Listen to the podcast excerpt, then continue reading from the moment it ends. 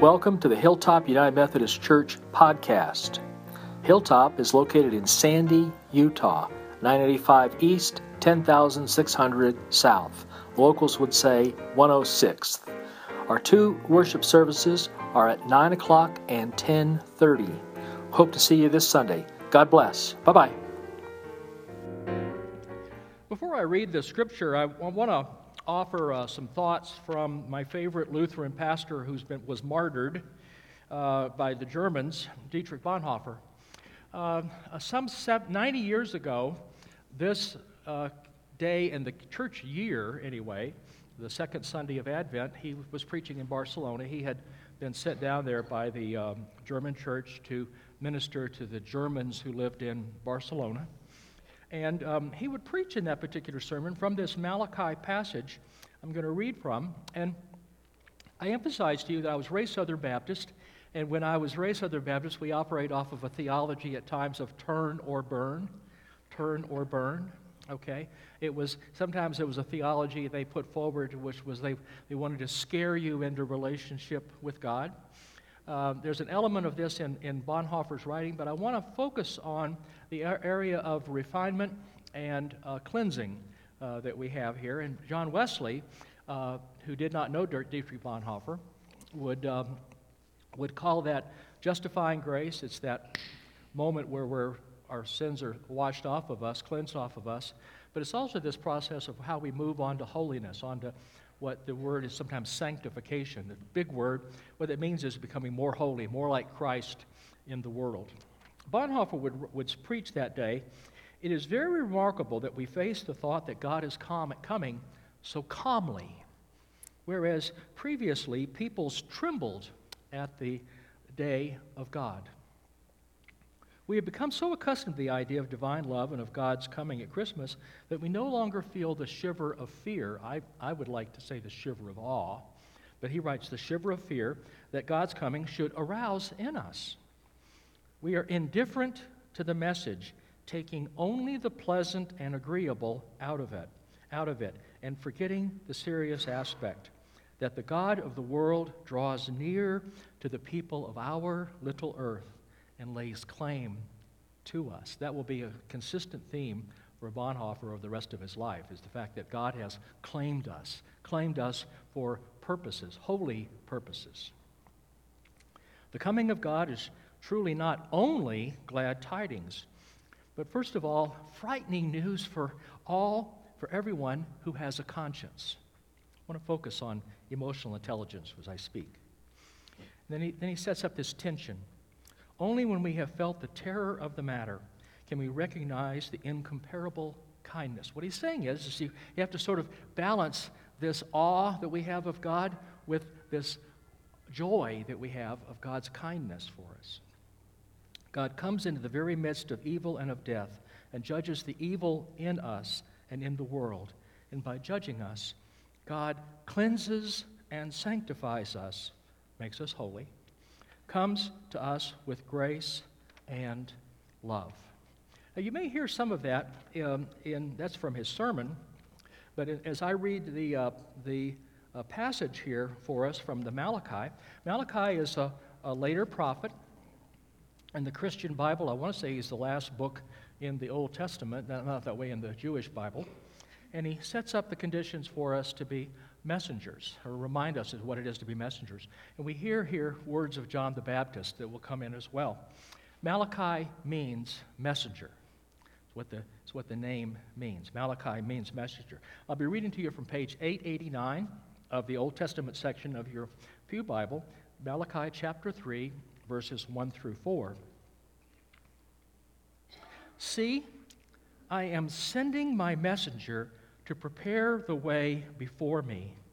And the Lord whom you seek will suddenly come to his temple.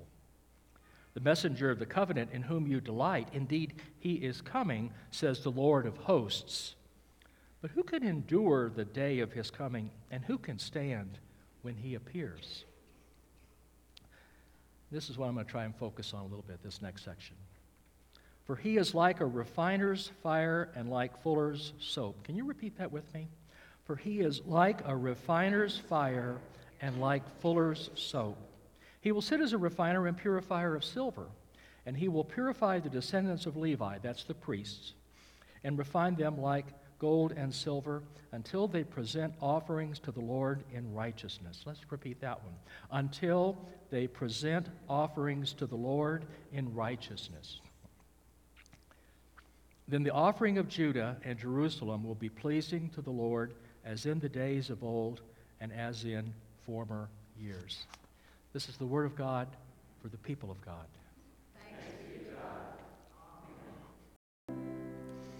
Some of you that have been here for a while, you've heard me mention that in Hebrew itself, that the word for refining and the word for testing is the same word in Hebrew. When you're refined, you're tested, and when you're tested, you're refined a little bit. And that's exactly the word that Malachi is using here in this comment when he makes about the issue about being refined. Of course, in their context, they've just gotten back to Jerusalem from Babylon. I would think that would be a testing experience for anyone that would have made that journey. But I want to focus on this idea of refinement for a second. And what happens when you refine gold, when you refine silver? If you've ever seen gold in its raw native state in the ground, it's hard to tell. It's hard to pick up that this stuff is actually gold. Slowly over time, people have to identify it. They can pull it out, and they do various things to it, sometimes with chemicals, but sometimes with heat.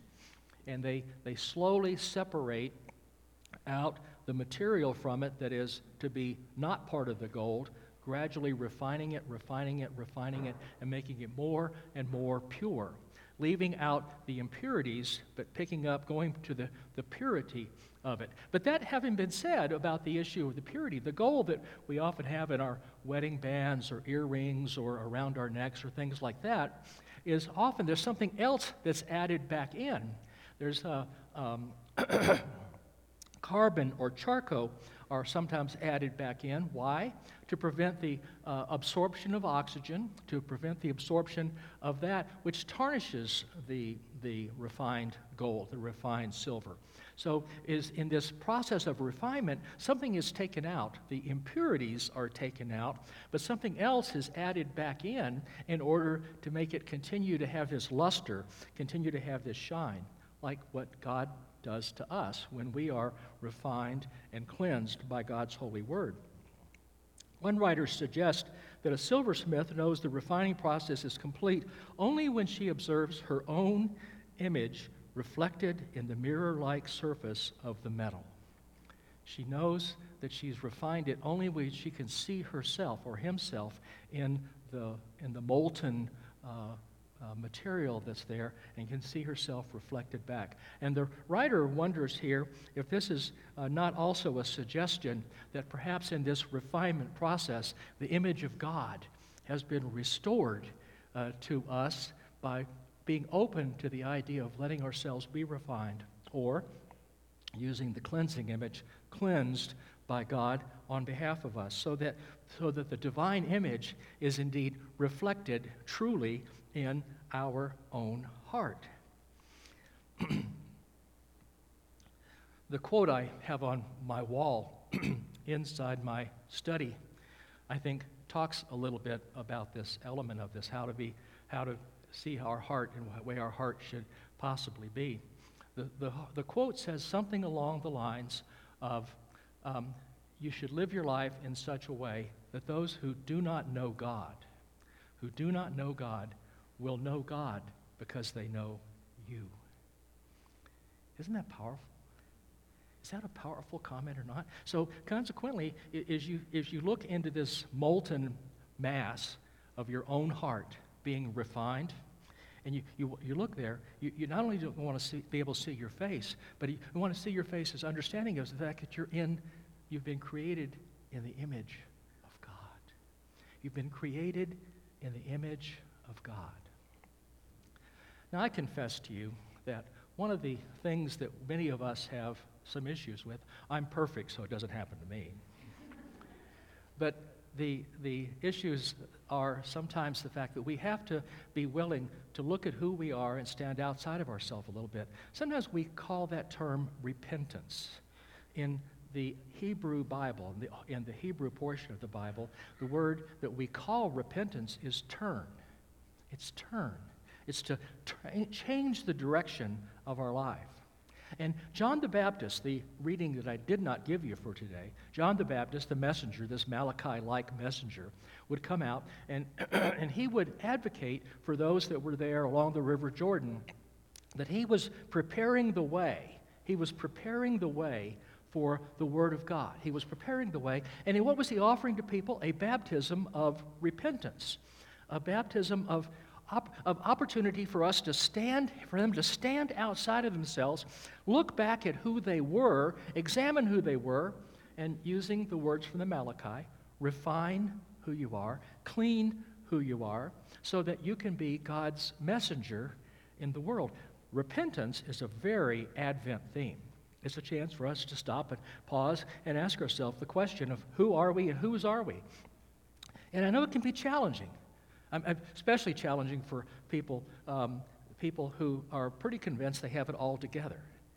And sometimes what God wants us to do is realize we don't have it all together, and it's a chance for us to stop and pause and reflect on that.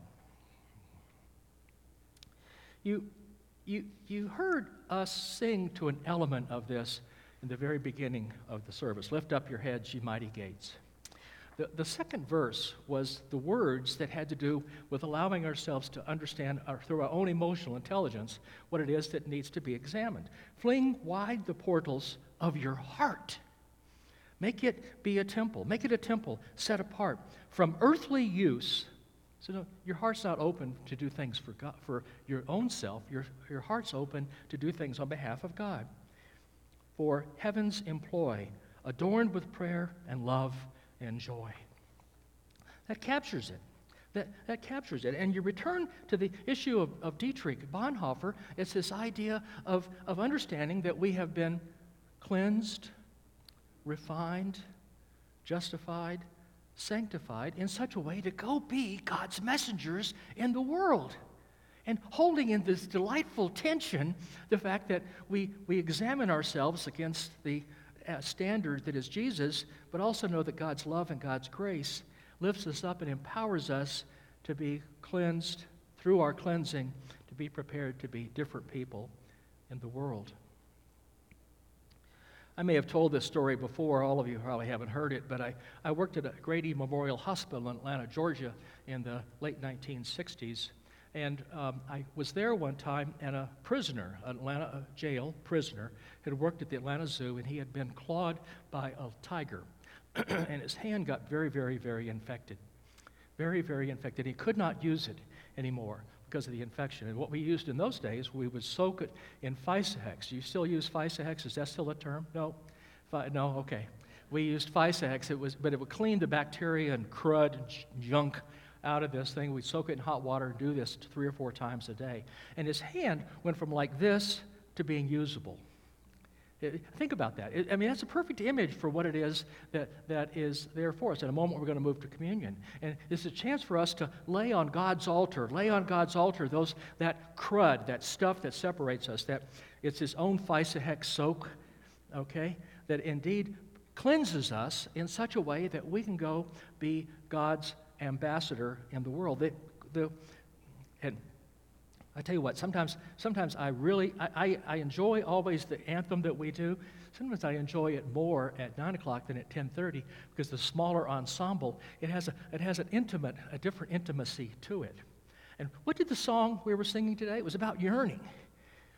There are people out there that have this hole in their soul. Go back to my comment of what's on my wall. Live your life in such a way that those who do not know God will know God through you. Know God because they know you. That's the messenger task for us.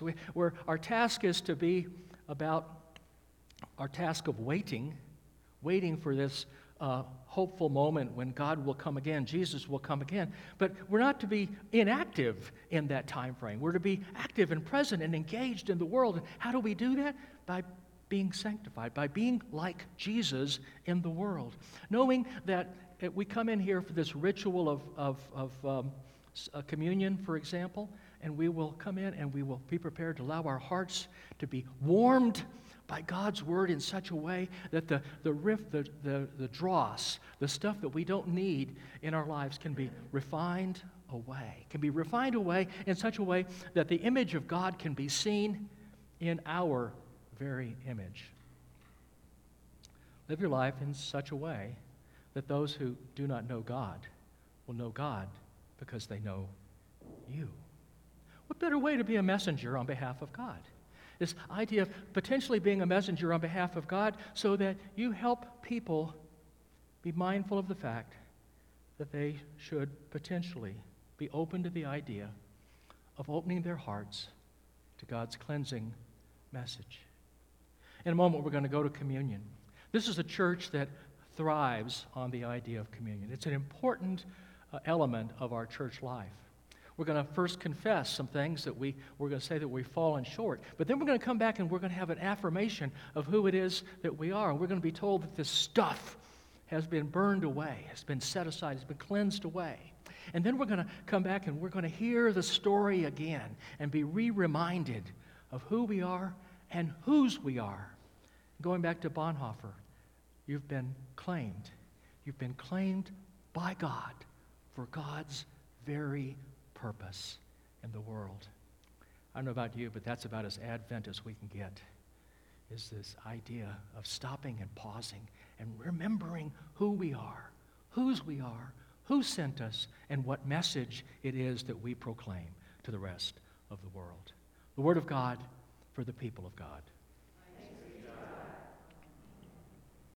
Hilltop is located in Sandy, Utah, 985 East, 10,600 South.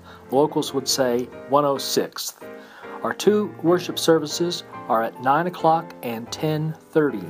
Hope to see you this Sunday. God bless. Bye-bye.